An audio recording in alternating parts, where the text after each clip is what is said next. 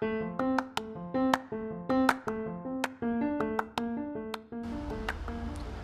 ณกำลังฟัง พอดแคสต์ English by p i g e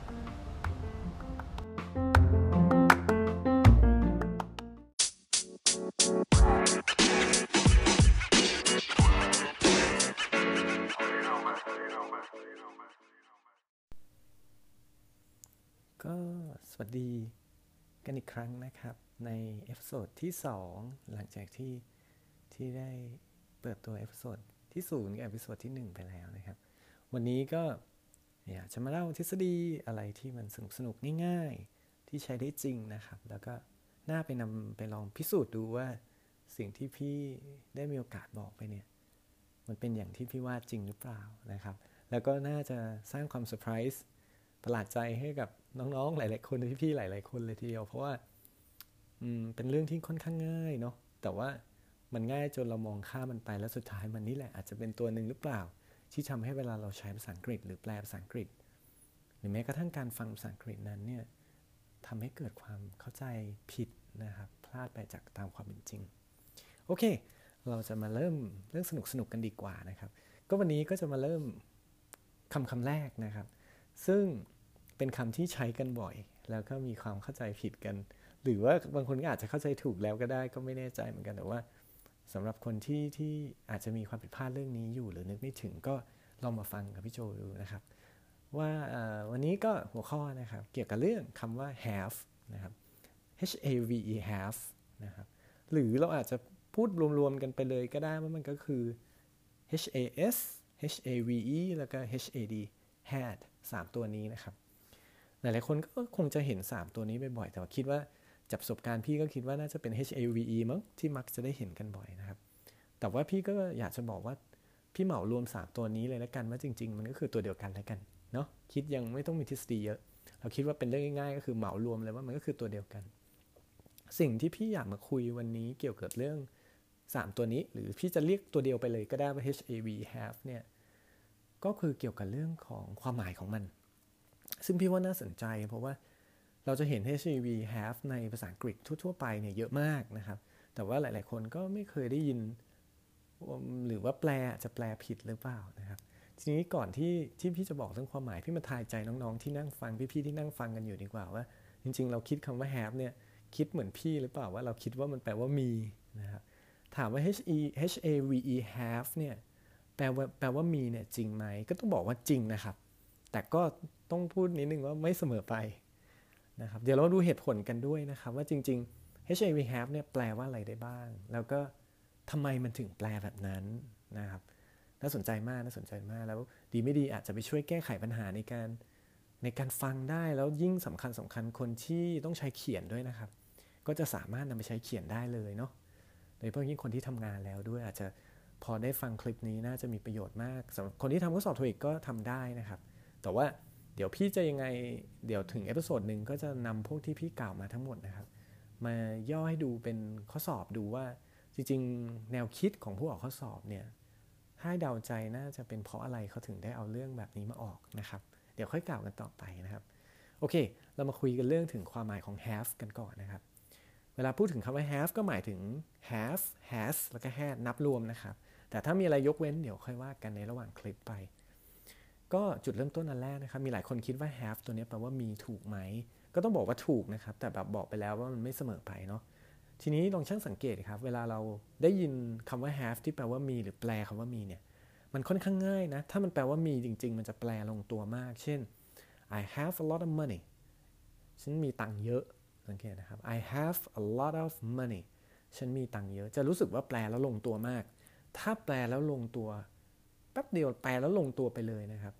ให้ให้มั่นใจได้พอสมควรเลยทีเดียวว่าตัวนี้น่าจะแปลว่ามีจริงๆอะ่ะเพราะมันแปลง่ายมันไม่มีอะไรซับซ้อน แต่ถ้าเมื่อไหร่นะครับ เรารู้สึกว่ามันแปลแปลกๆ แสดงว่ามันไม่น่าจะแปลว่ามีแล้วล่ะ ทีนี้เดี๋ยวจะยกความหมายขึ้นมาก่อนนะครับ ว่าคำว่า have เนี่ยจริง ๆ แล้วมันแปลว่าอะไรได้บ้าง ค่อยๆนะครับช้าๆนะครับ have แปลว่ามี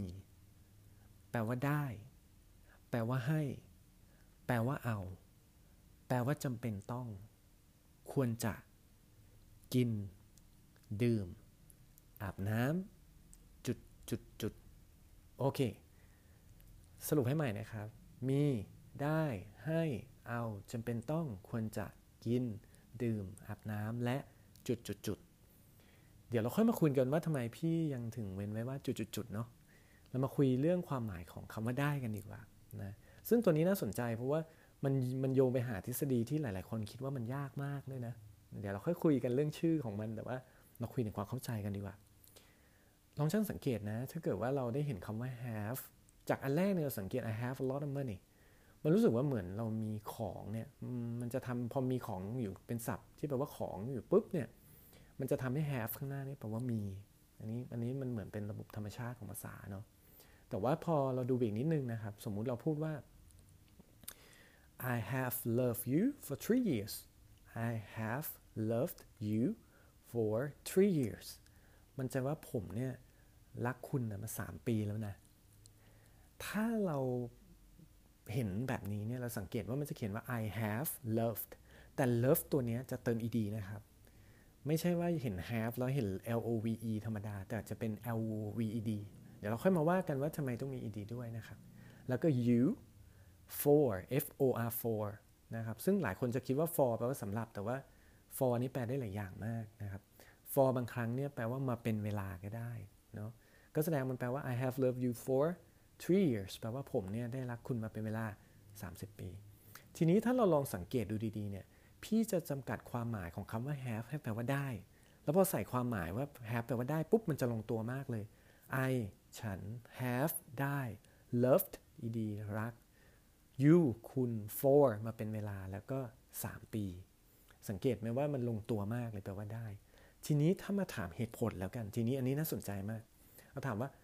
แล้วเหตุผลในการใส่ have นี้เพื่ออะไร ถ้าเราดูความหมายตั้งแต่แรกเนี่ย จริง ๆ เราน่าจะพูดเนาะว่า I love you for three years ผมเนี่ยรักคุณมา3ปี ถ้าเราพูดว่า I love you for three years แบบเนี้ย มันก็จะทำให้รู้สึกว่า มันก็ไม่ผิดอะไรนี่ มันก็ถูกต้องนะ ผมรักคุณมา 3 ปีทำไมมันต้องเอา have ไปใส่หน้าคำว่า love แล้วต้องเอาคำว่า love มาเติม ed ด้วย อันนี้น่าสนใจ ลองค่อยๆ นึกตามพี่โจนะ สมมุติพี่บอกว่าผมรักคุณ พี่พูดกับคนที่พี่รักอยู่ข้างหน้าเนี่ยว่า ผมรักคุณเนี่ย จะรู้สึกว่าพูดตเวลานี้เลยเนี่ย ก็จะเขียนธรรมดาเนาะว่า I love you ไม่ต้องทำอะไรกับมันเลย ก็เขียนแบบนี้แหละ แต่พอพี่โจพูดว่า ผมเนี่ยรักคุณมา 3 ปี ลองจินตนาการนะตอนที่พี่โจพูดอะ่ะมันเป็นปัจจุบันเนี่ยจริง แต่เรื่องที่พี่โจบอกไปเนี่ยมันเกิดขึ้นมาตั้งแต่ 3 ปีที่แล้ว ที่น่าสนใจคืออะไรรู้ไหมถ้ามีคนมาถามว่าประโยคนี้เป็นปัจจุบันหรือเป็นอดีต บางคน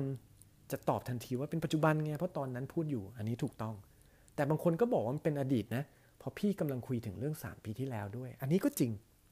เพราะฉะนั้นเราจะสังเกตว่ามันมี 2 เวลาในประโยคเดียวเลย คือเกิดขึ้นตั้งแต่อดีตจนถึงปัจจุบันเลยเนาะซึ่งถ้าเกิดว่าประโยคไหนก็ช่าง ที่เรารู้สึกแบบนี้ ในภาษาอังกฤษเนี่ยฝรั่งเนี่ยเขาจะเอาคำว่า have เนี่ยเข้าไปใส่หน้าการกระทำตัวนั้น แล้วเอาการกระทำตัวที่เราเห็นตัวนั้นน่ะมาเติม ed ซึ่งบางคนก็อาจจะพูดว่าการกระทำตัวที่เติม ed นั้นเป็น verb 3 ก็ได้ แต่ว่าโอเค เดี๋ยวเราค่อยมาว่ากันแบบละเอียดว่า verb 3 คืออะไร แต่ว่ามันก็คือการกระทำตัวที่ 3 นั่นแหละ เราก็หยิบมาใส่ได้เลย สมมุติพี่พูดว่า ผมเนี่ยอยู่ที่นี่มา 5 ปีแล้วนะ ถ้าถามพี่จริง ๆ พอเขียนเป็นภาษาอังกฤษเนี่ยมันจะเขียนว่าไง มันจะเอา have นะมาใส่หน้าคำว่าอยู่เนะแล้วเอาคำว่าอยู่เนี่ยมาเติม ed หรือบางคนก็จะเปลี่ยนเป็น verb 3อะไรเงี้ย ซึ่งมันทำแค่นี้จริง ๆ แต่ถามพี่ว่าจริง ๆ ความยากของเรื่องนี้มันคืออะไร จริง ๆ มันยากตั้งแต่ภาษาไทยแล้วนะ เพราะว่าอะไร เพราะว่าเราจำเป็นที่จะต้องเข้าใจก่อนว่าประโยคนั้นมันเกิดตั้งแต่อดีตถึงปัจจุบัน เราถึงจะใส่ have แล้วก็เอาการกระทำมาเป็นตัวที่ 3 ได้ใช่ไหมเพราะฉะนั้นตรงนี้มันก็จะเป็นจุดยาก แต่ว่าถ้า concept ความเข้าใจเกิดขึ้นแล้วเนี่ยพี่ว่าไม่ยากแล้ว มันก็เหลือแค่เอาศัพท์ภาษาอังกฤษมาใส่เป็นประโยค อย่างเช่นพี่พูดอย่างนี้ก็ได้ว่า ดูดูความต่างนะระหว่างสองประโยคนะตึกเนี้ยสร้างเสร็จเมื่อ 20 ปีที่แล้ว กับตึกเนี้ยสร้างมาเป็นเวลา 20 ปี ถ้ามองเผินๆมันแทบจะเหมือนกันเลยเนาะ แต่ถ้าลองนึกดูดีๆนะ ตึกเนี้ยสร้างเสร็จเมื่อ 20 ปีที่แล้ว ตึกเนี้ยสร้างมาเป็นเวลา 20 ปี จะเห็นว่าประโยคแรกเนี่ยมันเป็นประโยคที่เกิดในอดีตแล้วก็จบไปแล้วจริง ๆ มันไม่ได้มาถึงปัจจุบันเพราะมันบอกว่าเนี่ยตึกเนี้ยสร้างเสร็จเมื่อ 20 ปีที่แล้วนะคือมันเสร็จไปแล้วใช่ไหมแสดงว่าเราก็ไม่ใส่ have เนาะเราก็ไม่เอาเป็น verb 3อะไรอย่างเงี้ยไม่ต้อง แต่ถ้าเราบอกว่าตึกเนี้ยสร้างมาเป็นเวลา 20 ปี เราจะสังเกตได้ว่าเขาเอา have เข้ามาใส่หน้าคำว่าสร้าง แล้วไปหาสร้างที่เป็นการกระทำตัวที่ 3 มาใช้โอเคซึ่งถ้าถามพี่ว่ามันคืออะไรเขาก็จะพูดว่า oh these buildings have been built ว่าไปอะไรก็ว่าไปโอเคหรือถ้าเอาง่ายๆคือฉันได้สร้างตึกนี้เมื่อมาเป็นเวลา 20 ปีก็บอก I have built these buildings for 20 years ห็นไหมมันก็ใช้ have แล้วมันก็คำว่า build ที่เป็นตัวที่ 3 มาใช้นะครับ เพราะฉะนั้นถ้าเราใช้ในชีวิตจริง เราไปเห็น have แล้วเราเห็นการกระทำตามหลัง have ตัวนั้น พี่บอกได้เลยว่าเป็น verb 3นะพี่บอกเลยตัวนี้แปลว่าได้ ถามว่าที่มาที่ไปมันมาได้ยังไง I have และ verb 3นี่ก็ต้องบอกว่าเพราะมันเกิด 2 เวลาขึ้น เกิดอดีตถึงปัจจุบันโอเคอันนี้เราก็จะเริ่มสังเกตเห็นได้ง่ายขึ้นเนาะก็ตอนนี้พี่มีเป้าหมายเพื่อสอนอย่างเดียวว่า have ตัวนี้แปลว่าได้เนาะ ไม่ไม่ไม่ไม่เอาลึกเกินไปเอาสบายๆเราจะได้แปลง่ายขึ้น ตัวที่ 3 แปลว่าให้ ซึ่งตัวนี้พี่บอกเลยว่า เดี๋ยวเราหลาย ๆ คนจะงงมากว่า have แปลว่าให้ได้ด้วยเหรอ ลองดูนะ พี่พูดว่า I have Joe Joe คือชื่อพี่เนาะ I have Joe watch watch ตัวนี้สะกด W A S H watch my car ซึ่ง watch ตะกี้ที่พี่พูดไปแปลว่าล้าง มันจะทำให้ have เนี่ยแปลว่าให้ ฉันเนี่ย ให้โจเนี่ยล้างรถให้ฉันน่าสังเกตไหมสังเกตไหมว่า have ตัวนี้มันจะตามด้วยคนก่อน พอตามด้วยคนเสร็จปุ๊บมันจะตามด้วยการกระทำซึ่งมันจะใช้คำว่า watch เฉยๆ คือสะกด W A S H watch ซึ่งมันแปลว่าล้างอย่างนี้เลย ง่ายๆ อย่างนี้เลย บางคนบอก watch ตัวนี้เป็น verb ช่องอะไร พี่ก็ไม่อยากพูดให้มันงงแต่ว่า จริง ๆ เราก็ไม่เอาการกระทำตัวที่มันมีตัวแรกมา เช่นมีคำว่า watch ก็สะกดไปตามนั้นเลย W A S มาใช้ แต่ข้อสังเกตนะ ตัวนี้มันแปลว่าให้นะ I have Joe watch my car แสดงว่าหนุนถ้าจะดูกันว่าแบบ have ตัวนี้แปลว่าอะไร ต้องสังเกตว่ามีคนข้างหลังไหม แล้วมีการกระทำต่อไปอีกไหม ถ้ามีต่อไปอีกเนี่ยมันจะทำให้ have ตัวนี้แปลว่าให้ ก็แปลว่า ฉันให้โจล้างรถให้ฉัน อืม ต่อมา ต่อมา ต่อมาเนี่ยตัวนี้แปลว่าให้แล้ว เราได้ความหมายมีได้ให้ไปแล้วนะ ต่อไปแปลว่าเอา แปลว่าเอานี่ก็เหมือนเดิมให้ช่างสังเกตดีๆ I have my car watched I have my car watched ตอนนี้บอกว่า I have my car watched ไปสังเกตได้ watch ตัวเนี้ย ไปเปิดดูนะ มันจะตามได้ดี ถ้าหนูสังเกตเห็นกันดีๆ จะเห็นว่ามีคำว่า have ตามด้วยสิ่งของ แล้วการด้วยการกระทำที่เติม ed จะสังเกตไปเปิดได้เลย มันจะทำให้ไอ้คำว่า have ตัวที่เห็นเนี่ย แปลว่าเอา มันจะว่า I have my car watch ฉันเอารถของฉันไปล้าง โอเคแสดงว่าตอนนี้เด็กๆเริ่มเริ่มนึกออกแล้วนะว่าลองสังเกตไหมผ่านมาสี่อันเนี่ยกว่าเราจะแปล have กันได้เนี่ยเราต้องไปดูศัพท์ที่อยู่ข้างหลังแถวๆข้างหลังมันนะมันถึงจะดูเลย have แปลว่าอะไรอะ่ะแสดงว่าใครที่เคยแอบแปลว่ามีทันทีเลยเนี่ยต้องใจเย็นนะมันอาจจะเป็นอันนี้หรือเปล่าที่ทำให้เราแปลผิดมาตลอดนะครับ ต่อมาต่อมาคำคำว่าจำเป็นต้องเนาะ คำว่าจำเป็นต้องนี่ไม่ไม่มีอะไรนะสำหรับคนพูดภาษาอังกฤษได้นี่จะเจอบ่อยด้วยซ้ำไปเช่น I have to go now I have to go now ตัวนี้จะมี have เขียนอยู่ แต่จะมี to เนี่ยตามหลัง have กับ to เวลารวมกันเนี่ยจะแปลว่าจำเป็นต้อง ซึ่งอันนี้ก็จะทำให้เราแปลง่ายขึ้นแล้วเนาะ I have to go now มันแปลว่าเออจำเป็นต้องไปแล้วว่าตอนนี้ you have to do it เฮ้ยคุณจะเป็นต้องทำมันนะ จะสังเกตว่ามันแปลว่าจำเป็นต้องเนาะก็ไม่ยากอะไรเนาะไปดูตัวข้างหลังเหมือนเดิม ต่อมาคำว่าควรจะนะครับควรจะตัวนี้เป็นข้อยกเว้นนิดนึง เพราะว่าควรจะเนี่ยจะไม่มี h a v e หรือ h a s เขาจะไม่ใช้ 2 ตัวนี้ เขาจะใช้แต่ h a d แต่ h a d ตัวนี้ต้องตามด้วยคำว่า better had better h a d had แล้ว b e double t e r ซึ่งมันจะเป็นคำคู่กันนะ had better จะไม่มีนะ have better หรือ has better ไม่มี จะมีแต่ had better ปลว่าควรจะแสดงว่าถ้าเราเห็น h a d had ขึ้นมาแล้วเห็น better ตามหลังเนี่ยให้แปลว่าควรจะเลย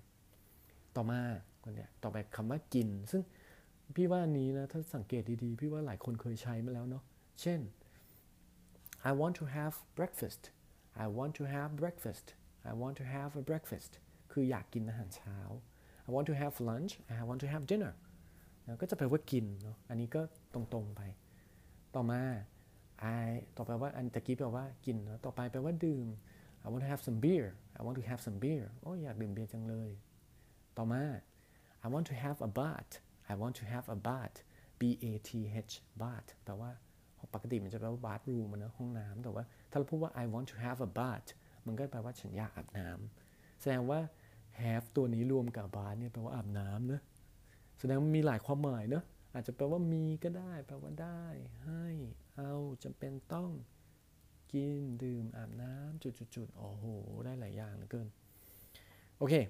สรุปให้ฟังนะครับ ที่ตะกี้เราเรียนไปทั้งหมดเนี่ย ถามว่าหมดไหมของความหมาย have ก็ต้องบอกว่ายังไม่หมดนะ จริง ๆ มันมี have แล้วต้องไปดูศัพท์ที่อยู่ข้างหลังแล้วถึงจะบอกได้เช่น อืมมันก็ต้องดูดูศัพท์ที่อยู่ข้างหลังนะพี่มันมันมันมีศัพท์เยอะมากที่มาตาม have แล้วเปลี่ยนความหมายของ have ได้ แต่ที่ตะกี้พี่พี่เพิ่งบอกไปทั้งหมดเนี่ย มันจะเป็นมันจะเป็นอันดับจากประสบการณ์ของพี่โจนะความถี่ที่ใช้จริงนะว่าความหมายอันไหนมาก่อน เช่นพี่พูดว่ามีกับได้ตัวนี้จะใช้เยอะมาก ส่วนให้ส่วนเอานี่ก็ใช้พอสมควรนะจำเป็นต้องก็เยอะกินเดื่มน้ำก็เยอะนะเพราะฉะนั้นพี่ไล่มาตามความจำเป็นในการใช้ เพราะฉะนั้นต่อไปนี้ถ้าเราเราไปเปิดหาแล้วเราไปเจอ HAVE HAS หรือ HAD เราคงจะเริ่มพอมีความรู้แล้วว่า have ตัวนี้แปลว่าอะไรนะครับ สำหรับคนที่ชอบทฤษฎี และอยากรู้ว่าทฤษฎีนั้นในนี้มีอะไรบ้าง พี่ขอพูดในเนี้ยเราเพิ่งเรียนทฤษฎีไปสามทฤษฎี ซึ่งหลายคนอาจจะงงว่าเรียนไปแล้วเหรอจริงหรือเปล่านะครับ ลองนึกตามพี่ดีๆนะแล้วเดี๋ยวก็จะนึกว่าอ๋อที่เราเรียนมาจากที่โรงเรียนหรือเรียนมาจากที่ไหนปริญญาโทหรืออะไรก็ช่างที่สับสนเนี่ยเราได้เรียนจบไปแล้วนะจะถ้าจำได้ตัวที่พี่โจบอกว่าแปลว่า have แปลว่าได้ แล้วพี่บอกว่า have ตัวนั้นเนี่ย มันจะตามด้วยการกระทำตัวที่ 3 ถ้าจำได้นะครับ แล้วการที่ have ตามด้วยการกระทำที่3นี่มันเกิดอะไรขึ้นนะครับ อย่างที่พี่พูดไปคือ ถ้าพี่พูดว่าผมรักคุณมา 20 ปี พี่ก็ต้องเขียนว่า I love you for 20 years แต่ว่าอันนี้ฝรั่งเขาบอกไม่ถูก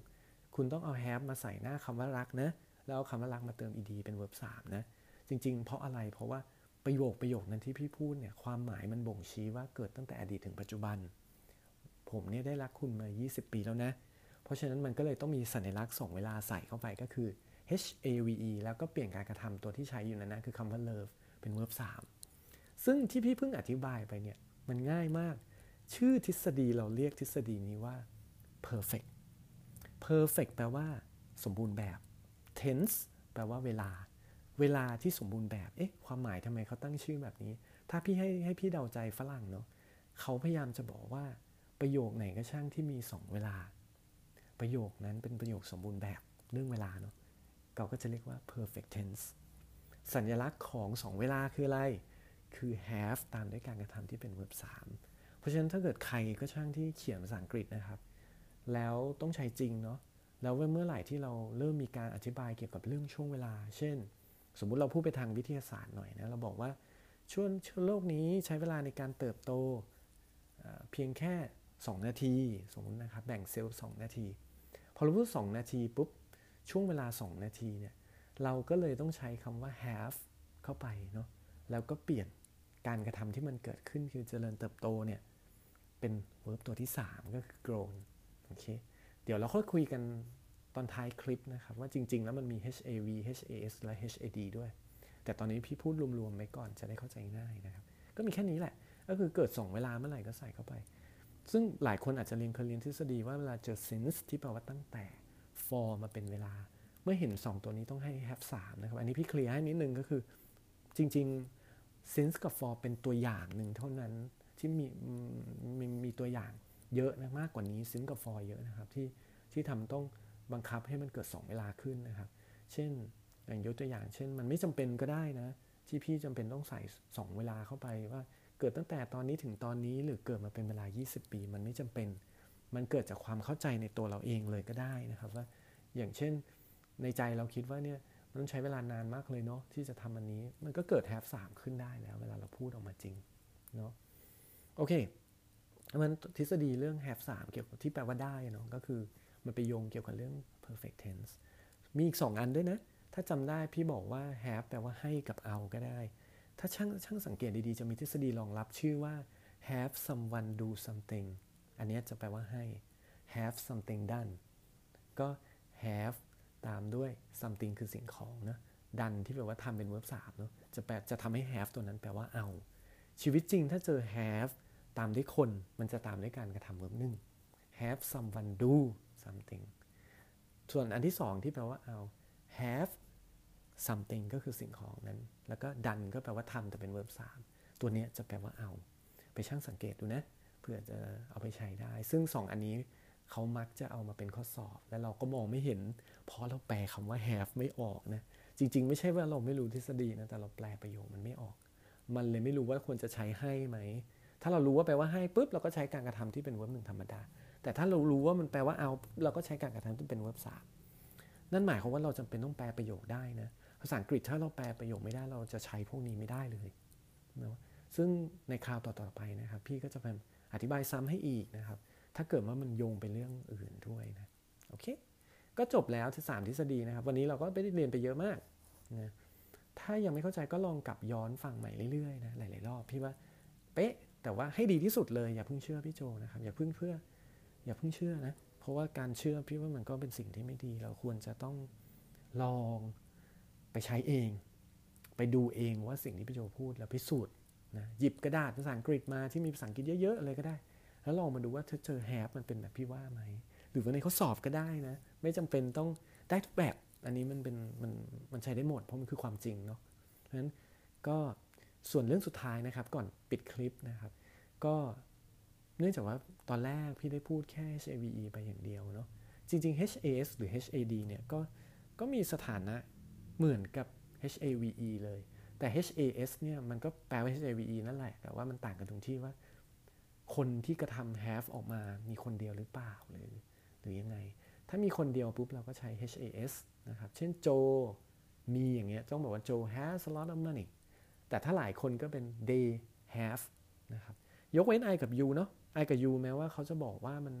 มันคนเดียวเนาะอันนี้พี่ก็เข้าใจ มันคนเดียวแต่ว่าเขาใช้ HAVE กันนะ อันนี้ระวังสับสนนะ เพราะฉะนั้นหลาย ๆ คนเนี่ยปกติเขาใช้ HAVE หลักคนเดียวส่วนใหญ่เขาใช้ HAS ยกเว้น I กับ U แม้ว่าจะคนเดียวเขาก็ใช้ HAVE ในขณะที่ HAD เนี่ยมันเป็นตัวอดีตของ HAS กับ HAVE เพราะฉะนั้นอะไรก็ช่างที่เราเห็น HAD แล้วก็ก็เป็นอดีตไปซะ แต่เพียงแต่ว่าทั้งหมดที่พี่กล่าวมาทั้งหมดเนี่ยเราต้องแปลความหมายของ HAV HAS HAD ให้ได้ก่อนแล้วเราค่อยมาแยกว่า ประธานคนเดียวหลายคนหรือมันเป็นอดีตหรือมันเป็นปัจจุบันอะไรก็ว่ากันไป คุณจะต้องแปลให้ได้ก่อน ไม่ควรไปนั่งสนใจเรื่องเวลามากเนาะหัวใจภาษาอยู่ที่ความหมายเนาะเราก็เน้นเรื่องความหมายก่อน เดี๋ยวถ้าเราได้ความหมายเรื่องทฤษฎีก็ก็ง่ายลงทันทีแหละโอเค วันนี้พี่ก็ได้อัดเสียงให้น้องๆแล้วนะครับ ก็หวังว่าคงจะได้เอาไปใช้เป็นประโยชน์มากขึ้นนะครับสำหรับพี่ๆน้องๆที่ที่ต้องการเรียนภาษาอังกฤษแล้วก็ อยู่ในรถขับรถตอนเช้าๆ ก็ลองเปิดฟังดู ย้ำไปย้ำมานะครับแล้วเดี๋ยวก็คงจำได้เลยก็น่าจะเอาไปใช้เขียนพวกงานได้ด้วยในเชิงธุรกิจได้ด้วยเนาะโอเคสำหรับคนเขียนอีเมลด้วย เดี๋ยวถ้ามีโอกาสหลังจะมาเล่าเรื่องอีเมลให้ฟังด้วยนะครับว่าการเขียนวิธีการเขียนอีเมลที่ดีเนี่ยควรจะเขียนยังไง เราเขียนเองได้ไหมหรือเราต้องมีวิธียังไงในการเขียนนะครับ ก็ก็รอคอย episode ต่อไปของพี่โจต่อไปนะครับ ก็ ขอให้น้องๆมีความสุขกับการฟังที่พี่โจได้มีโอกาสได้เล่าให้ฟังนะครับ แล้วก็นำมาใช้ได้จริง ฝากแชร์ไปหาน้องๆ ที่ยังไม่ได้มีโอกาสได้เรียนภาษาอังกฤษ หรืออยากพัฒนาภาษาอังกฤษแต่ยังไม่มีโอกาสไม่มีตังค์นะครับ ฝากให้น้องๆ พี่ๆทุกคนด้วย ในอนาคตก็หวังว่าทุกคนคงจะได้เรียนทฤษฎีนี้ไปแล้วก็จะได้เก่งกันทุกๆคนเลยนะครับ ขอบคุณทุกคนมากๆนะครับ สวัสดีครับ